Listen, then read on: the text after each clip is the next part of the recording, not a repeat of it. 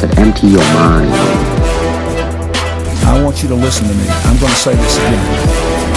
I did not have sexual relations with that woman.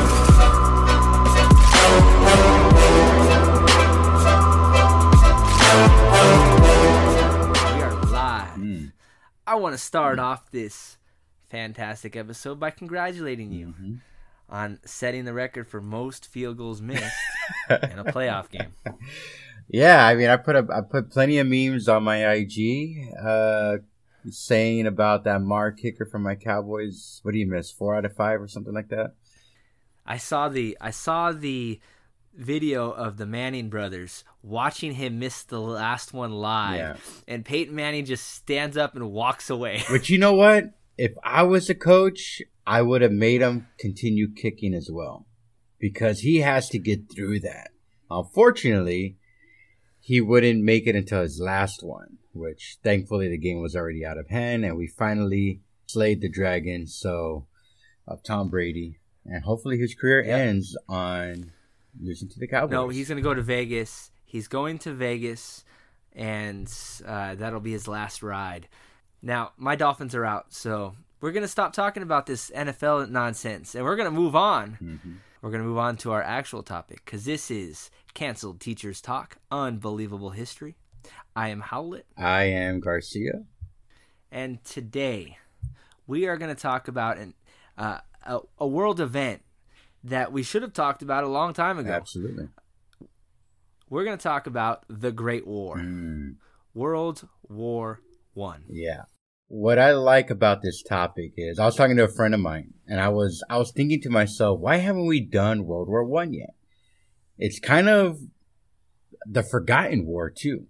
Because I ask a lot of people, what do you know about World War One? They have no idea. They know about World War Two, Vietnam, Korean War. Korean War is kind of forgotten as well. And we'll talk about those wars eventually. But when I ask people what they know about World War One, whether how it started, how it ended, how influential it was, how bloody it was, all that stuff, they have no idea. I even a friend of mine was telling me it was a trivial question in the the, the Friends TV show, and they were they were confused on who started World War One or something like that. And I don't know. I think World War One should be talked about more in the lure of all the wars that have been fought in history. Now, when we taught U.S. history together, Mhm. I actually taught more World War One than World War yeah, here. because I felt like the bigger brushstrokes from World War One did carry over, so it saved me a lot more time just to teach those things during World War One. Uh, the alliance systems, a lot of the alliance systems did kind of carry over into World War Two. At least when you talk about the two sides and the the allies, uh, the names would change, but the the the main countries kind of remained the same. Now, I felt like I also felt like the stories from World War One were a lot better. Yeah, I agree. Uh, I felt like the stories that made World War One were a lot better than the ones from World War Two. The Franz Ferdinand, uh, the trenches, Right. No man. trench foot, Yeah. no man's land, the the invention of the machine gun, or at least the use of the machine gun during the war. I felt like they were stronger stories and stories that the kids would be more interested in than the ones from World War II. Even though World War II was, you know, besides the Holocaust, was uh, a lot bloodier. I think. I think a lot of World War One was waiting, and I think the best example of that is when you look at film. I mean, you, you have Saving Private Ryan, that's World War II. But then my favorite World War One movie was 1917, Yeah. and it's completely different. It's a lot of downtime, it's a lot of waiting, a lot of uh, tension, a lot of tension, and I felt like that's the biggest difference between World War One and World War Two. Now And you're right, it is it is kind of the forgotten war. you kind of brushed up on it. Yeah, there was a lot of waiting. One of the greatest movies of all time was Quiet Along the Western Front. I think they just did a remake of it too. And that details that that drag. But along with that drag and that kind of waiting and still fire from the Western Front along no man's land and the trench warfare and all that stuff was the fact that, you know, 20 million people died from this war, considering the standstill between both countries, between the, the, the countries that were fighting. So I see where you're coming from with the whole, you know, that there was a lot of dra- uh, in between time where there was nothing going on. I mean, that's kind of what the no man's land was all about. But yeah, I'm with you. There's a lot of good stories that come along with World War One, and it should be expressed a little bit more in our in our history books, in my opinion. I mean, just the just the Franz Ferdinand story is fantastic. Uh, we used to teach it as the spark, right? The, right. Because I mean, a lot of the a lot of the tension and a lot of the things that built up into World War One mm-hmm. were years in the making, but the spark that started the war, the, the assassination of uh, Archduke Franz Ferdinand, hit that whole that whole. Uh, it's almost like it could be a Christopher Nolan movie just the the ticking of the the minutes and that trip that he makes and then he doubles back after an assassination attempt just to get assassinated a you know a just to set up a second attempt at an assassination yeah. I feel like it's it's made for made for mo- a movie, and we I don't know if there's even a movie out there that goes over the assassination. Well, you know that's that's what sparks the war, like you're talking about when Franz Ferdinand goes to Sarajevo and he is then assassinated. Just the idea that what is considered, I would say before that, before his assassination, he had no real implication in politics at the time. I mean, he was the fact that his assassination would lead to this war, this great war between this, these European nations and then it would trickle down to what would be known as the, the World War II, and then and then uh, Germany developing this insanely huge uh, Nazi party within that time, within the 19 late 20s and the early 30s, going into World War II, just from that spark of his death. I mean, you're talking about hundreds. That death would result into hundreds of millions of people dying due to these wars, World War One and World War Two, but mostly World War One. Yeah, because I do feel like World War Two is just an extension. Exactly, it's and part two. I I want to I want to talk about that later, but I I realize that I'm talking about we're talking about the assassination of of Franz Ferdinand, and I'm going over the irony of his assassination, right. and we know it, the two of us know it, but maybe the people that are listening don't. It's an it's very simple. He's he's in a motorcade. He, him and his wife are traveling to the town hall in Sarajevo, like you said. Mm. And the Black Hands. The Black Hand is an assassination group, uh, just their own. It's independent. It's not a state-sponsored group.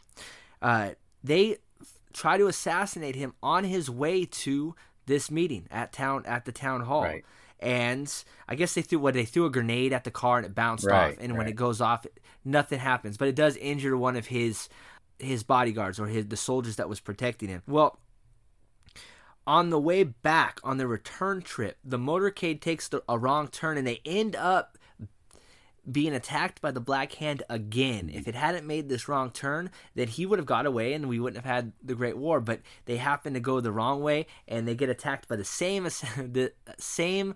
Uh, I don't want to call them a terrorist group because that's kind of a modern term. Right. But the same terrorist group ends up getting a second chance, right. and they they light they light up the car and they kill uh, the Archduke and his wife, and that's what kicks off this war. Mm-hmm. And a war that, like you said, will result in tens of millions of deaths, and then even more if you roll in World War uh, World War II, which I do believe is an extension because if it wasn't for World War One, Germany wouldn't have been hit with those rep- reparations, and if they weren't hit with the reparations, uh, it wouldn't have opened the door for you know Adolf Hitler to take control of Germany right. and then to start those dominoes that would end up leading to the start of World War II, uh, what, 25 years later? One of the stories I love about, well, I don't want to say I love about the assassination of Archduke Franz Ferdinand, and we talked about it on a previous episode, was that that group was originally going to kill the king. I guess his father, right?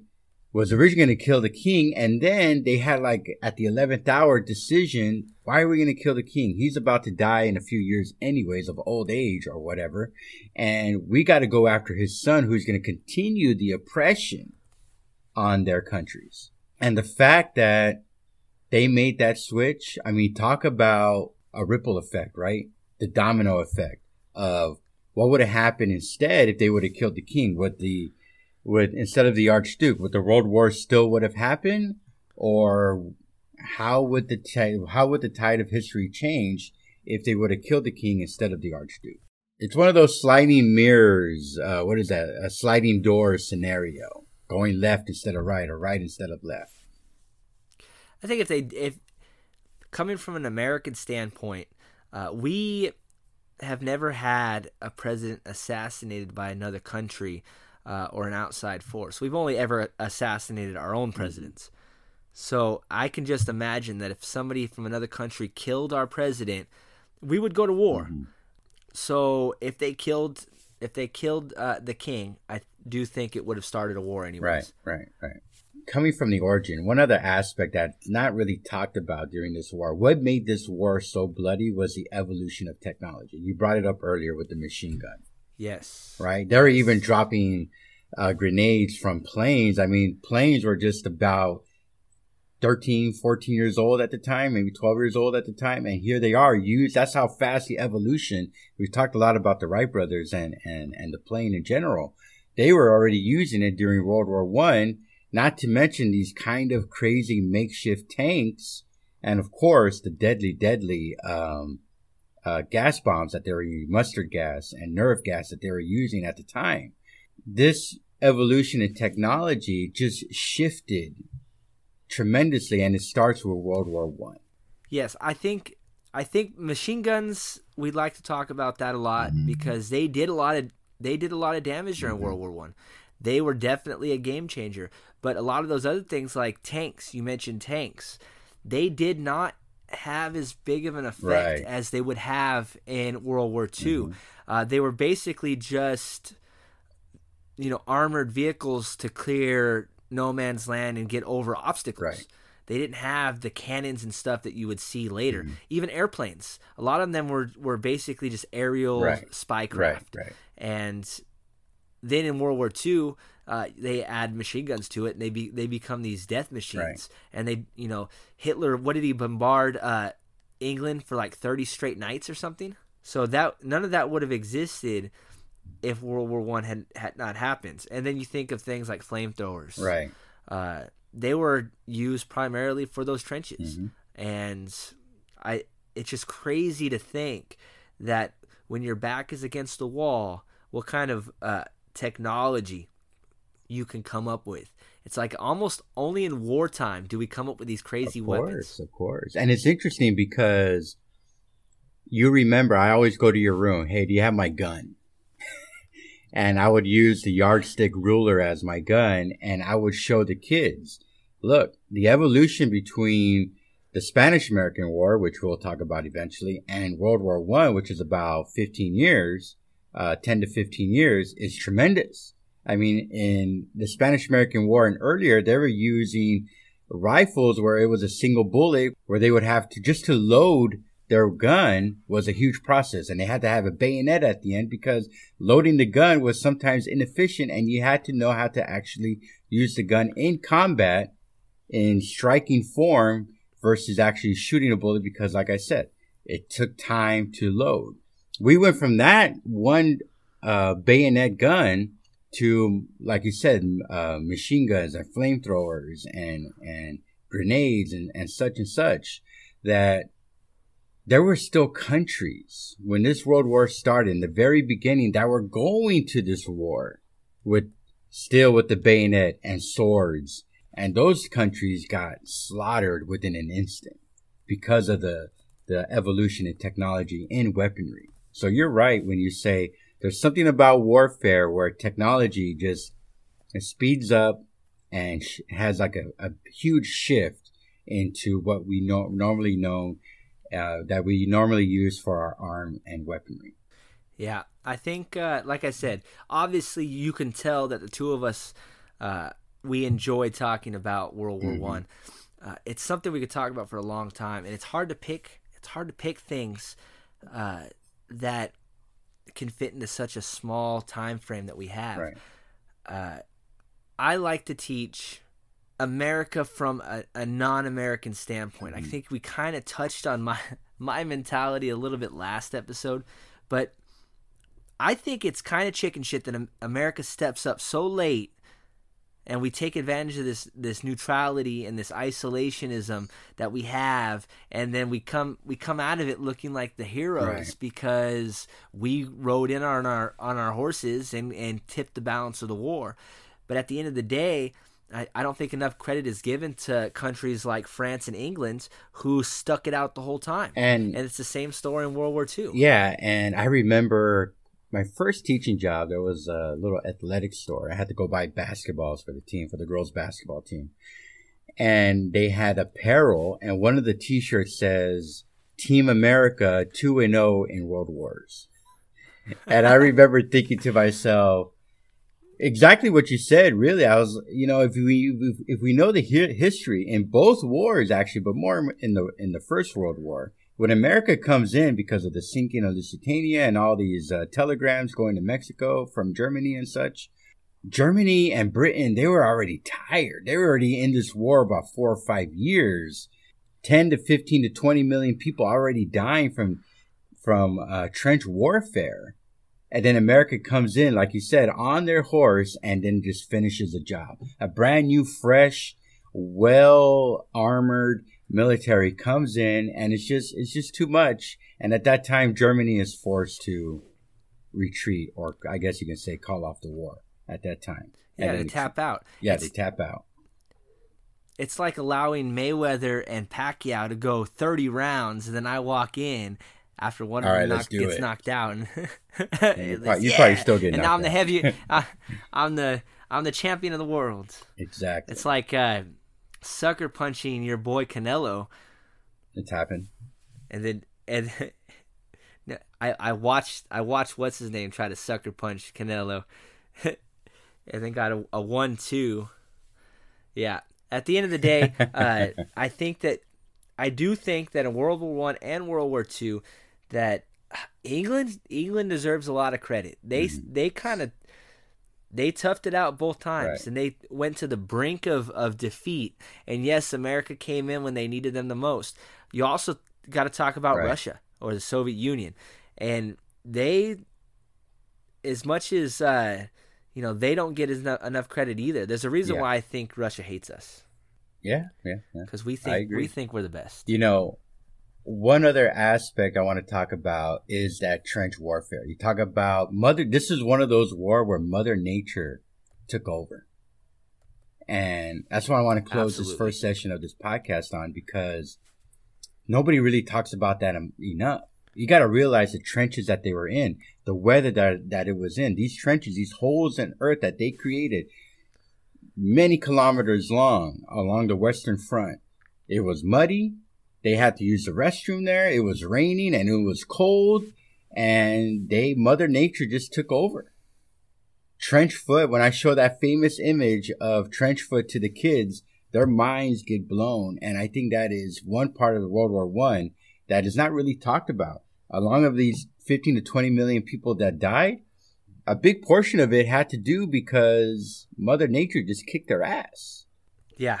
So I was trying to think of the video, the name of the video that we used to show. I know that it was called The Great War, and it was like Eddie Eddie Rydell or some somebody like that, and he used to do this whole documentary on what he called the Great War, and he shows uh, trench foot, and I we used to show it to the kids, and it's it's like that gnarled zombified foot where all the the the meat is has fallen Right, off yeah, because of yeah. the gang the gangrene is set in and it just hits the kids like a, a left cross Right. and it knocks you know it's it's crazy but you think about it uh, they're sitting in these holes and they're scared for their lives if they stick their heads out you know they're gonna get they're inviting that fire uh, the, the gunfire and so they're basically just living in a hole, and they they go to the bathroom in the hole. Right. Uh, people die and their bodies sit in the hole. Right. You have rats, Right. and then when it starts to rain, it floods. Right. And if you've got, you know, any kind of cut in your foot, you can. I mean, I could see where you can get uh, that sepsis and the the, you know, the diseases and the infections. Yeah. So it makes sense, and I do think that this idea of trench foot is is crazy, Mm. but it also goes back to it all lends itself to that idea that a lot of this war was just chilling. It was just hanging out in a hole because you know trench warfare slowed the war down considerably. I think it would have it, it would have been a lot faster if, if it wasn't for trenches. Yeah, I show that video. I show the images of the trench foot amongst other things. And yeah, the kids get startled and rattled because it's one of those images that you don't even think happens. Like, how is that even possible? But, and, and, and the other thing is sometimes when you're using new technology, like during this World War One, you're kind of learning on the fly. You know, trenches was not really a major way of fighting until World War One and they were learning on the fly. And unfortunately, in that part of Europe on the Western Front, you know, it was cold, it was raining and such, and they their uniforms weren't made for trenches. They were still using regular regular um, boots instead of duck boots. And unfortunately, that would claim a lot of their soldiers getting trench foot, amongst other things, bacterial infections and such and such. So that is usually a part of the war that that is often not really talked about, the, the mother nature part, but it was a huge aspect in my opinion during World War One.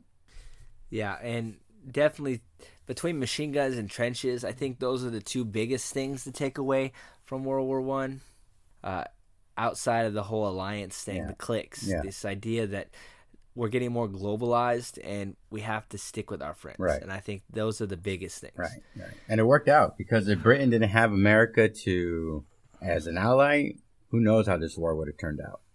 But I think it's funny. I think it's funny how France helped us whoop the crap out of, of England Mm-hmm. during the American Revolution. And then we refused to help France later on. Right. And next thing you know, the three of us are like the best friends in the world. I think uh, when you have a huge foe like what Germany was becoming at the time, uh, Austria Hungary, I think there's a huge, huge will to find other, you know, I don't, I don't want to say you're like friends, but that's what allies are. Find something in other countries where you can unify and get that representation and backup so in case there is a war, I mean, it's just smart business, right? If you're going to go into war, you just don't want to go at it. You need that backup. You need that plan B just in case things aren't working out or C or D or whatever. And I think them having building that alliance over the over the years before preluding to World War One was essential for Britain to pull off this huge win over Germany and their uh, axis of evil. Well, I know we talk a lot about battles, and uh, World War One doesn't have as many significant battles as World War Two, but uh, that's something that you know we like to look at, Mhm. and I think that's the the best pivot that we could possibly get is instead of talking about the significant battles of World War One or the significant battles of World War Two or even the most significant battles in the history of the world, I think the more interesting idea is what are the craziest or the most absurd or the weirdest battles? I think that is a better question. Yeah, I like that. What do you think? Okay, so who went first last time? Did you go first or did I go first? I don't remember. Okay. I guess I'll go first then. You you take it away. I think here we go. I think we're gonna cross over. I'm saying it. I'm saying I think it. so too, honestly. I think so too. But I, um, okay. All right, let's just do it. If we cross over, we cross over. What can we do? Okay, I am going with actually World War One. And I'm going with a Christmas truce of 1914. Did I hit you? I've never I've never heard of it. Okay, so Let's hear it. Let's hear it. so, by the way, one thing that's also not talked about with World War One, and and this is often with pretty common with other wars, is that they usually feel like there's a deadline. Remember with uh, Russia and Ukraine, they thought, oh, it's not going to last that long. That Russia will blow them off the map, but it's already prolonging, right? Um, they originally thought World War One would end by Christmas, and unfortunately, it was it was obvious that it was not because there was that standstill over over no man's land and the Western Front between Britain, uh, Britain and Germany. But a lot of the, the civilians that were back at home that were away from the war, especially the mothers and, and, and the women, they kind of, they had a request and there was, the request was, let's not have any killings on Christmas. Well, naturally, both sides agreed and kind of disagreed and they would go back and forth and it wasn't until the new pope at the time, Benedict, Benedict XV, he would actually request that there be a ceasefire. Coincidentally, on December 7th as well, you know, December 7th, Pearl Harbor. Not, they're not connected, but, but, you know, even his declaration, there was a lot of pushback. Then on, uh, December 23rd, the Germans would all of a sudden, they would hear of this thing and the Britain, the British people would hear about it as well throughout the month. But on December 23rd, the Germans would start singing carols uh, along in their in their trenches, and it would be heard across no man's land. Now, this is what boggles my mind. I can't believe there hasn't been a movie based on this yet. Maybe there has been. I haven't seen it yet, but go ahead. Greatest Christmas movie of all time. It, it should be. be, right? So Eventually, on Christmas Eve, a German soldier would shout across no man's land. And he would say, Tomorrow you no shoot, we no shoot. So after a strange silence, all of a sudden, the British soldiers, uh, the German soldiers would emer- emerge from their trenches.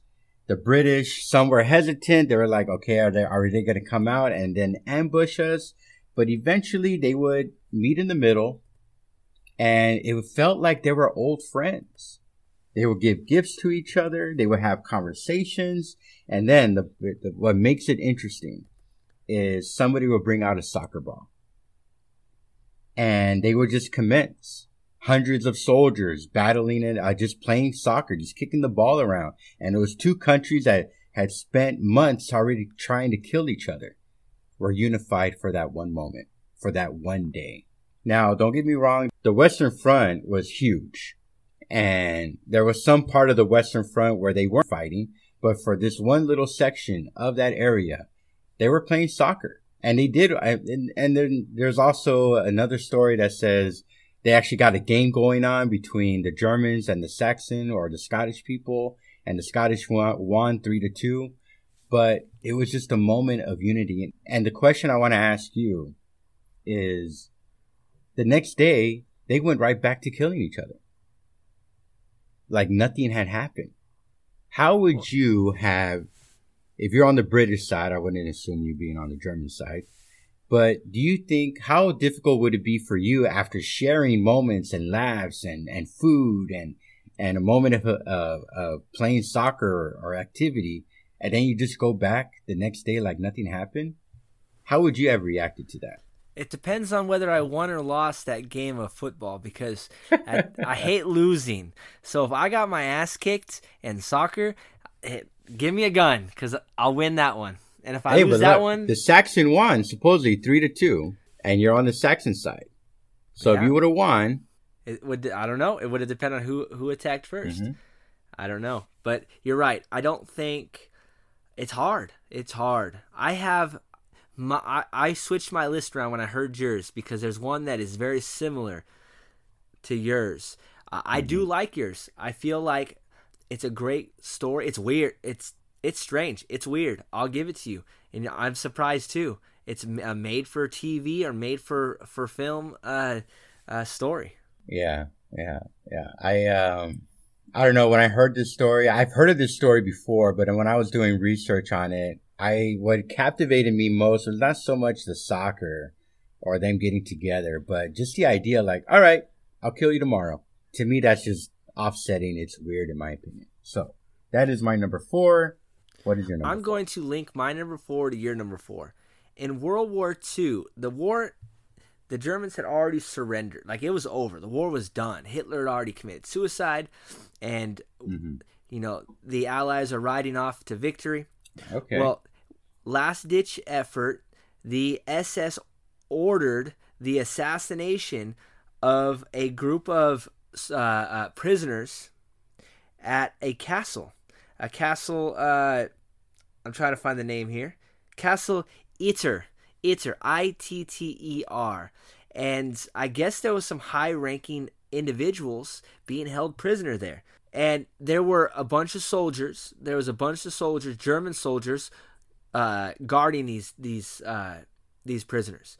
Now, the German SS were going to storm the castle and, and kill them all. Well, it just so happened that the Americans were they had got there before the SS, and they were planning on defending this castle from the you know these uh, these SS soldiers that were going to kill these innocent people. And the German soldiers stepped up and they fought with the Americans, knowing that the war was over, knowing that Germany had surrendered, that there was no reason for these these prisoners to be killed, that this is all stupid. It's all worthless. It's all uh, insane.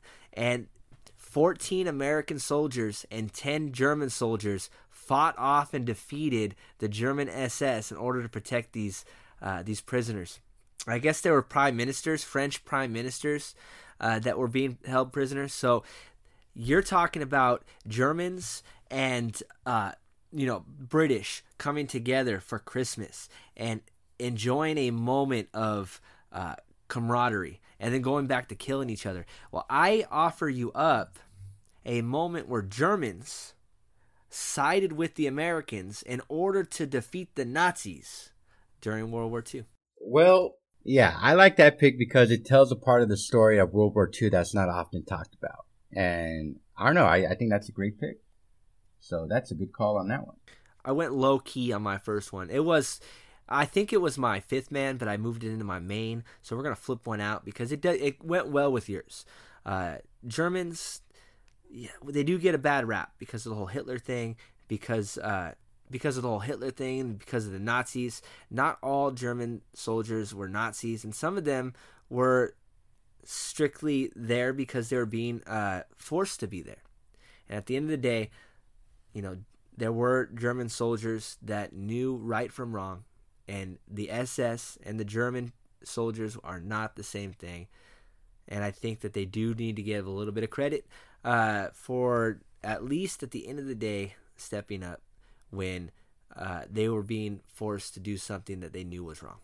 So that was my number four. It is your number three. Let's hear it.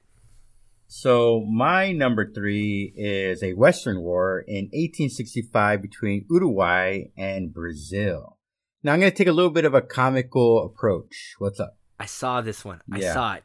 Let's let's hear it. Well, Brazil was known for having this amazing navy, as well as Uruguay at the time.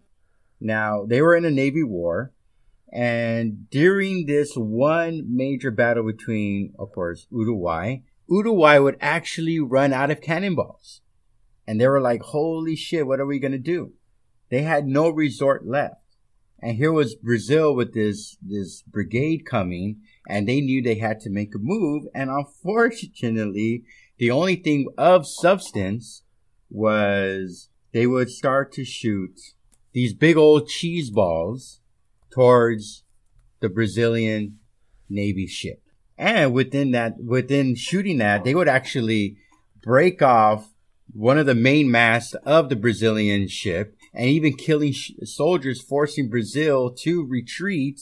It was funny because the Brazilians were so embarrassed by this loss that they would go back to shore, talk to their captains, to their generals, and tell them they made up a total lie saying that their boats were taken down by sea monsters and not by cheese. So that is my number three. I like that. I like that. So big cheese war. Mm, big I'm gonna offer up your. I'm gonna big cheese. I'm gonna offer up your cheese war with the pastry war. okay, go ahead. So in 1826, Mexico City. This is right up Mm. your alley. Right. There was a French pastry chef who had a small cafe in Mexico City. Mhm. Well, during a riot, he petitioned Mexican officials for protection. Unfortunately, his pastry shop, his small cafe, was destroyed. Now, he went to his actual home country, France, and said that the Mexican government did not protect his small cafe Yeah. and that he wanted compensation for the destruction of uh, this French cafe. And a decade later, King Louis used this destruction of this French pastry cafe as a reason to force Mexico to repay 600,000 pesos to this Frenchman. Wow. Well, obviously, Mexico uh, did not pay back 600,000 pesos, and King Louis declared war Mhm. because of a dis- dis- because the destruction of a pastry shop. And the French fleet arrived in Mexico. They blockaded this uh, the city, and they forced uh, the Mexican government after they refused to pay up. They did stand their ground Yeah. because you know they are American, and Americans never you know give up right away, even if it's something ridiculous. Right. So Mexico didn't give up. Uh, 250 soldiers were killed, and at the end of the day, the Mexican government paid 600,000 pesos, and I don't know if the pastry shop was ever rebuilt, but because of the destruction of pastries, France and Mexico went to war. You know, what, one of my biggest fears in life, I'm about to reveal a lot about myself, but I'll keep it short, is dying stupid. Now, imagine being a soldier. You know, you, you know, you're a soldier and you die, you die for honor, no matter what the cause. But dying for a baguette or croissant, uh, in my opinion, I don't know if I if I'm a soldier, I'm a dedicated soldier to my country. I think I would back out because that would be one of the dumb ways to die, in my opinion. so, according to statistics, that's $811,000 in today's money. Wow. Yeah. They went to war over eight hundred thousand dollars. I don't even think that's enough. I don't think that's that's not even that much. Yeah. No, that's a that's a I good think that's call. stupid. That's uh, you know, Brazilians died from cheese and Mexicans died from Pastries. baguettes. yeah. Yeah. Hey, baguettes can be hard and Hey. chewy. Yeah. French pastries are not bad. I agree. I went through a croissant phase a couple of years ago. Didn't end well, by the way. All right. Story so for another time. yeah, Story. story what is for your another number time. two? my story like is how- no. Go ahead. I like how we're I like how we're lining up. We're very very symmetrical today. Symmetrical. I like that. My number two is the Aztec Spanish War of Tenochtitlan. Here I go again. Here we go again. well, this was okay. What makes this war weird or interesting is because it was a war between the Stone Age versus the Iron Age. And very few times in history, I don't even think this was a thing, but considering this was only about 500 years ago, you're just seeing two complete different eras clash for the first time. So, the Europeans and the Spanish come over, mostly the Spanish, right? And introducing rape and smallpox to Mexico or Tenochtitlan. Uh, the empire was already dying off due to smallpox. You know, it was already, the Spanish got there in 1519, and by 1521, you're talking about 15 to 20 million people in the Mexico region would die of smallpox and warfare. But you know, Cortez, we need to have an episode about him and his brother. When Cortez comes over from Spain, he would see Tenochtitlan as this beautiful empire that it was. And he would go back, he would take a couple of Aztec soldiers and, and take them back to Europe. One was known as La Malinche. She's uh, kind of known as a translator between the Aztecs and the Spanish. Long story short, she is kind of like a bad person in Mexico because she kind of like ratted out, right? And or sold out. Well, anyways, years later in 1521, as a matter of fact, May 22nd of 1521, Cortez would come back, with 800 conquistadors. And by that time, many of the Spanish people would go along Mexico around the, the, the neighboring tribes and convince them to attack the Aztecs. Now you got to realize the Aztecs were not the most likable tribe. The neighboring tribes that they would take a lot of their soldiers from or a lot of their warriors from and sacrifice and trade over to the Aztecs left a bitter taste in those neighboring tribes' mouth and they wanted to help the Spanish conquer the Aztecs. And you're talking about tens of thousands of those warriors from neighboring tribes coming over and destroying the Aztec. Now, what makes it weird is the fact that when the Aztecs saw coming from these boats from the hills down to the canal channels into Tenochtitlan, they will see two major inventions. Now, we just talked about in World War One technology. The Spanish would send off these big old booms in the air, lighting up the sky as in cannons. And they have never even seen or heard a cannon. And the Aztecs were just like stopped in belief. They actually thought it was their gods firing down upon them. Now, so imagine the psyche of these Aztecs when they see and hear such an, an explosion in, in the sky.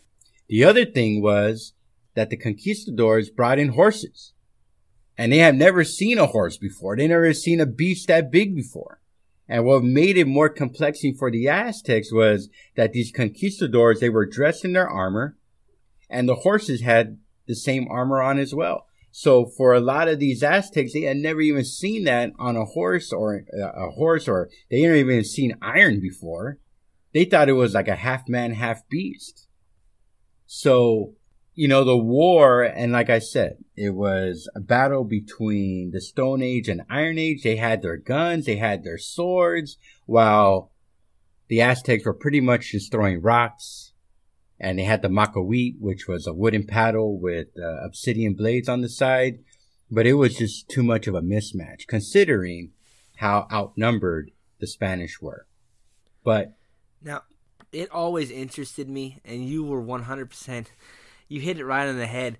This idea that you have this highly advanced, I'm not going to say highly advanced, more advanced civilization showing up with things that these more primitive cultures had mm-hmm. and they had they had never seen before. Right.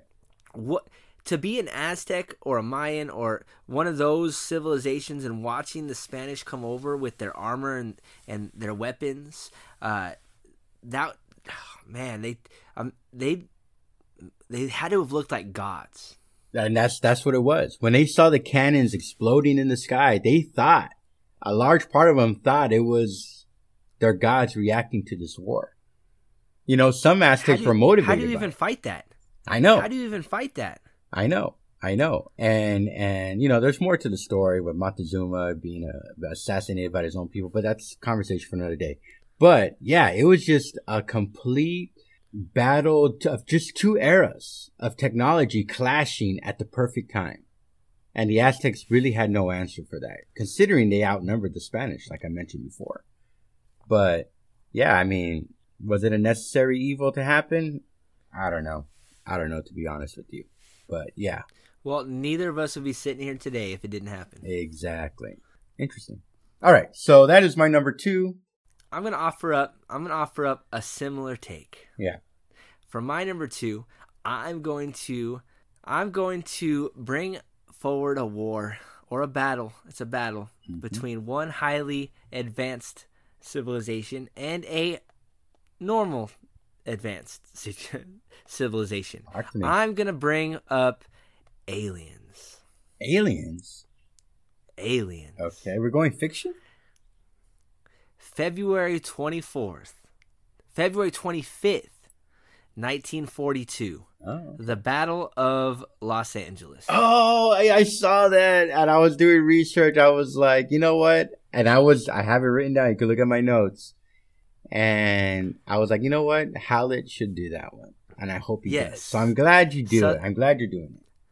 Southern California boy, got to do the Southern California. Yeah. Battle of Los Angeles. It's also known as the Great Los Angeles Air Raid. Now, during the Second World War, there was a lot of paranoia about Japan attacking the West Coast because they had already attacked Pearl Harbor, and who knows how further, how much further they're going to advance on uh, U.S. territory. Yeah. And Los Angeles is, you know, arguably the biggest city on the West Coast. There's a couple that are were also really big targets, but LA is you know numero numero uno, and in the middle of the night, late February 24th or early February 25th, however you want to say it, uh, we have a unfortunate incident.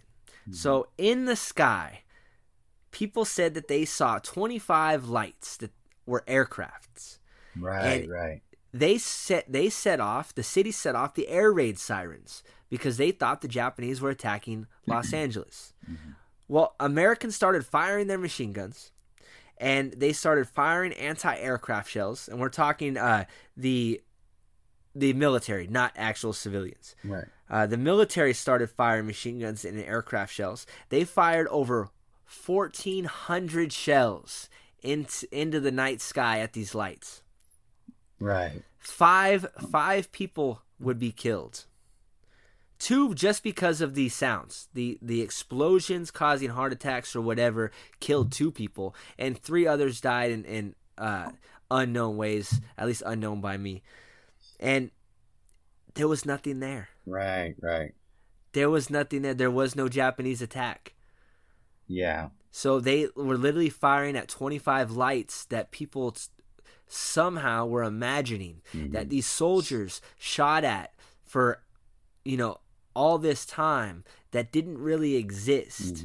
And there's a, a huge conspiracy theory that it was extraterrestrials, it was UFOs, and that the reason why they never. Uh, they never found a downed aircraft because we were firing with our prim- primitive technology and we couldn't damage their their far more advanced ships. Uh, there was also a conspiracy that the reason why the Japanese were able to get away is because they secretly had a base in Mexico, and obviously that wasn't true either. So who knows what these lights were? But all we know is that we shot 1,400 uh, you know anti-aircraft shells and who knows how many uh, bullets into the sky for no reason at all that just goes to show how stupid californians are yeah, I mean, people were trying to move out then, you know, so yeah they've there had it this we're issue done for 80 years already. But no, I, I'm glad you picked up on that one, man. I, I'm very, uh, I was like, I really hope he does it because I would hate to even leave it out of the Mount Rushmore. So good call. Is that one of those also dying dumb? say that again Is that one of those issues where, you know, it's like, man, I died in a stupid way? yeah if you're one of those five people you got to be thinking it better it better be aliens because mm-hmm. if this is the end of the world i died for a good cause but if it if this was nothing Yeah. then you'll be sitting looking down from the pearly gates thinking man my mom's gonna kill me Okay. All right. Very good pick. Very good pick. I'm glad you got it. So my number one, right? Drum roll. I'm going the Children's Crusade. The Children's Crusade. Right. Take me away. So Tell me why it deserves to be your number one. you know, I've taught uh, world geography. I've taught world history. I've taught American history. All that stuff. And this is coming from the Crusades. You know, the Christians versus the Muslims. Right. Some. You know, it lasted for centuries. It's, it's a medieval war. Uh, this will be the, uh, I guess, where they start using the cross. So if you're a cross wearer, like me, it starts from the Crusades. You know, some people still say a variation or a, a, a form of the Crusades is still going on today with all these religious wars still going on. But I digress. I digress. So there were eight to nine crusades that happened during this era. And my favorite one has always been the child, the children's crusade of 1212. Now, now there's a lot of truth and myth to this battle, but for one thing, for sure, it, there was tragedy. Now, it, it is claimed that there was a boy named Stephen of Cloyes, and uh, one day he was attending to his flock, and all of a sudden, a man shows up and asks for food. And long story short, uh, he feeds the guy, and that guy would tell him, "Guess what? I'm Jesus Christ." Okay. Now imagine as a little 10 to 12 year old little boy what you're thinking, especially at that time, right? You know, where naivety was very common, lack of technology and information at the time. Well, he asked the little kid he asked Stephen, Can you deliver this letter to the king? And he's like, Yes, sir. Yes, Jesus Christ, right? Fear God, all that stuff. So he grabs a bunch of his kids, his friends, and a couple of people from around the community, and they march all the way to where the French king resided from. And he will give this letter. And this is where the whole mythology kind of happens, but there is some testament that it did happen. Uh, supposedly the king would tell the kid, I am going to send you and your people along with others.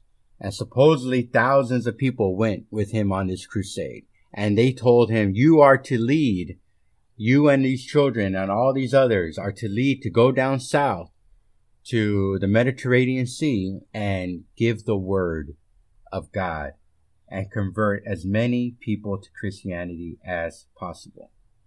Now, it's later disputed that most of the people that the king sent were these marginalized adults, kind of out on luck. They were kind of homeless. They were sick, that kind of thing. And it was his way of getting rid of them.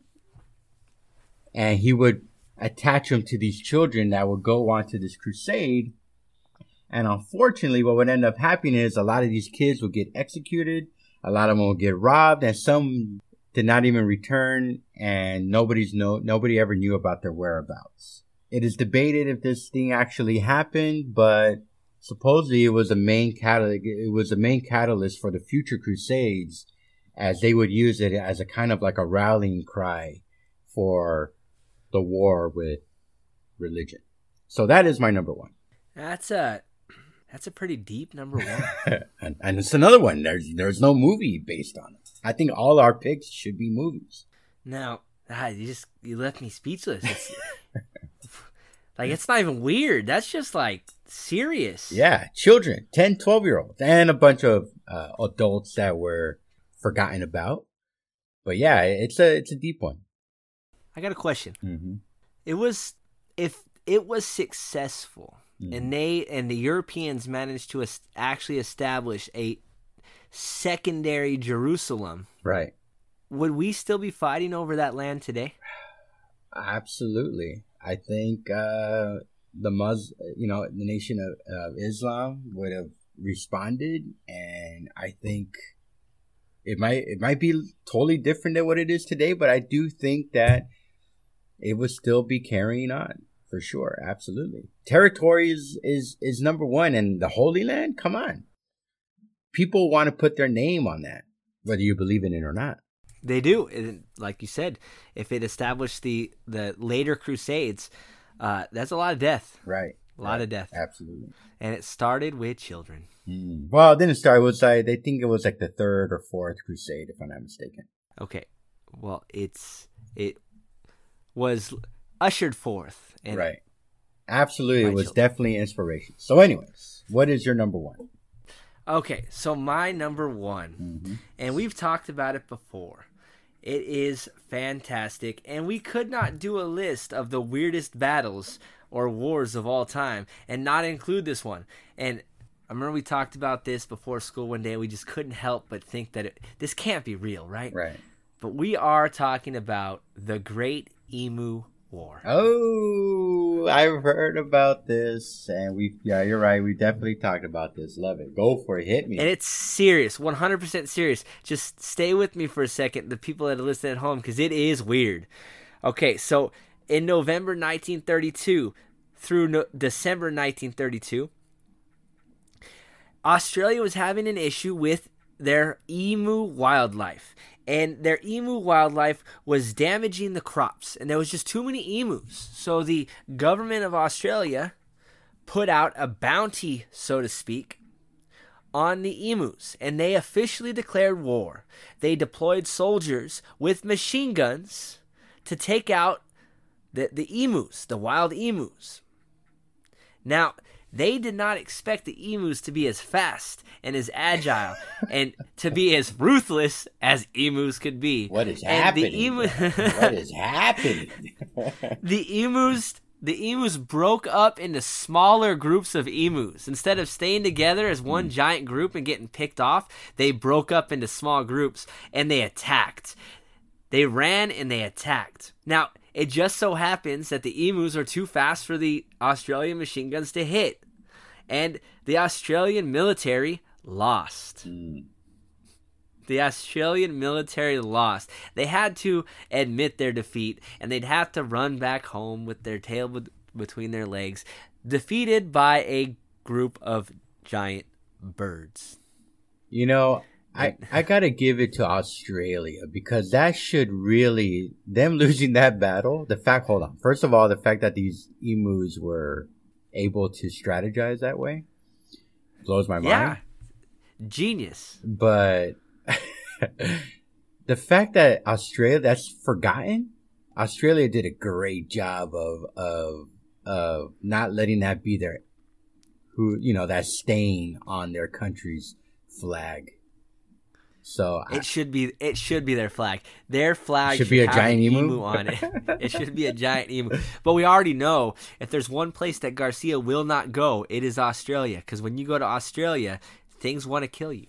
Uh, that and giant spiders, and I am not a spider guy. Absolutely, and they do have some giant spiders. Let me ask you well, a question. is my.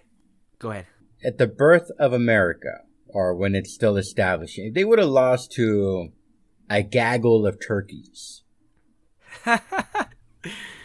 Could oh, America become like what it is today? Thanksgiving would have a whole nother meaning. Right. You know, turkey was almost our national bird. Uh, your boy Benny Franks wanted it to to be our our nation's bird. And that that's a shame because there's nothing that a turkey it doesn't scream uh, cool or agile or fierce and it can't fly so it can't that whole birds flying equals freedom kind of thing the Yeah. freedom of the skies yeah I just, that would have been bad uh, no that's why australia is never taken seriously right. And it can never be because of that battle. exactly Like- it's worse than the pastry war it's worse than the cheese war it is the emu war Wow. You know what's crazy, man, is that yeah, you, you and if you were ever to get in a war with Australia, and I like I'm in the Philippines, it's like right here. Most of the foreigners that are here are from Australia, by the way. But you cannot be the country that loses to a country that lost to emus. if we were picking teams australia would have to go last all right, all right. Good pick. All right, let's do our sixth man, our fifth man, whatever you want to call it. Our fifth man. What is your fifth man? I'm gonna go UFC three. Now, you the early evolution. I remember watching this when UFC first came out. It was a new thing. We are all excited because hey, it was Bloodsport, the movie with Jean Claude Van Damme, but real. So I remember watching the first five live with Ken Shamrock and all those guys, right? Uh, uh, Royce Gracie, all those guys. But the one that stood the the, the the one that stood out to me was the fact that UFC the early part there were no weight classes.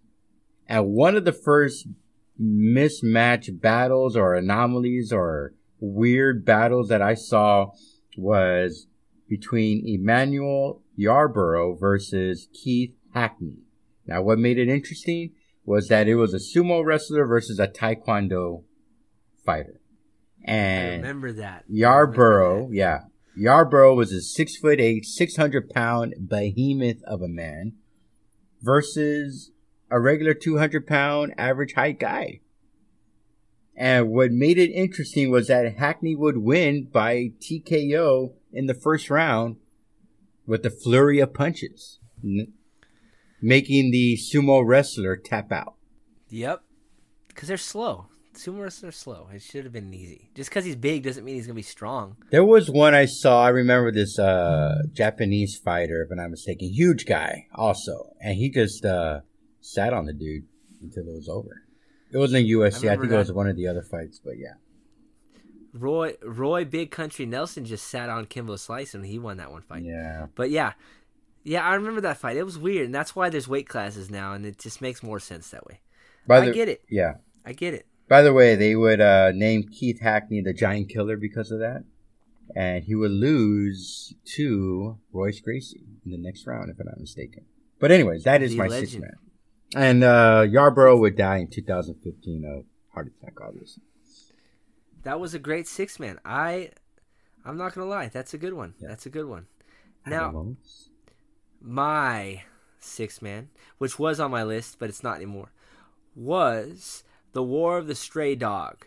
Now Mm. there was a Greek. It was a Greek, a Greek Bulgarian war, and uh, they drew a line in the sand. This was the night, early 1900s, and a Greek soldier crossed over the lines to chase after his dog, and he gets shot and murdered, and it starts a war, uh, and all because his dog got loose, and the War of the Stray Dog. That's it. That's my. That was my fifth man. Wow.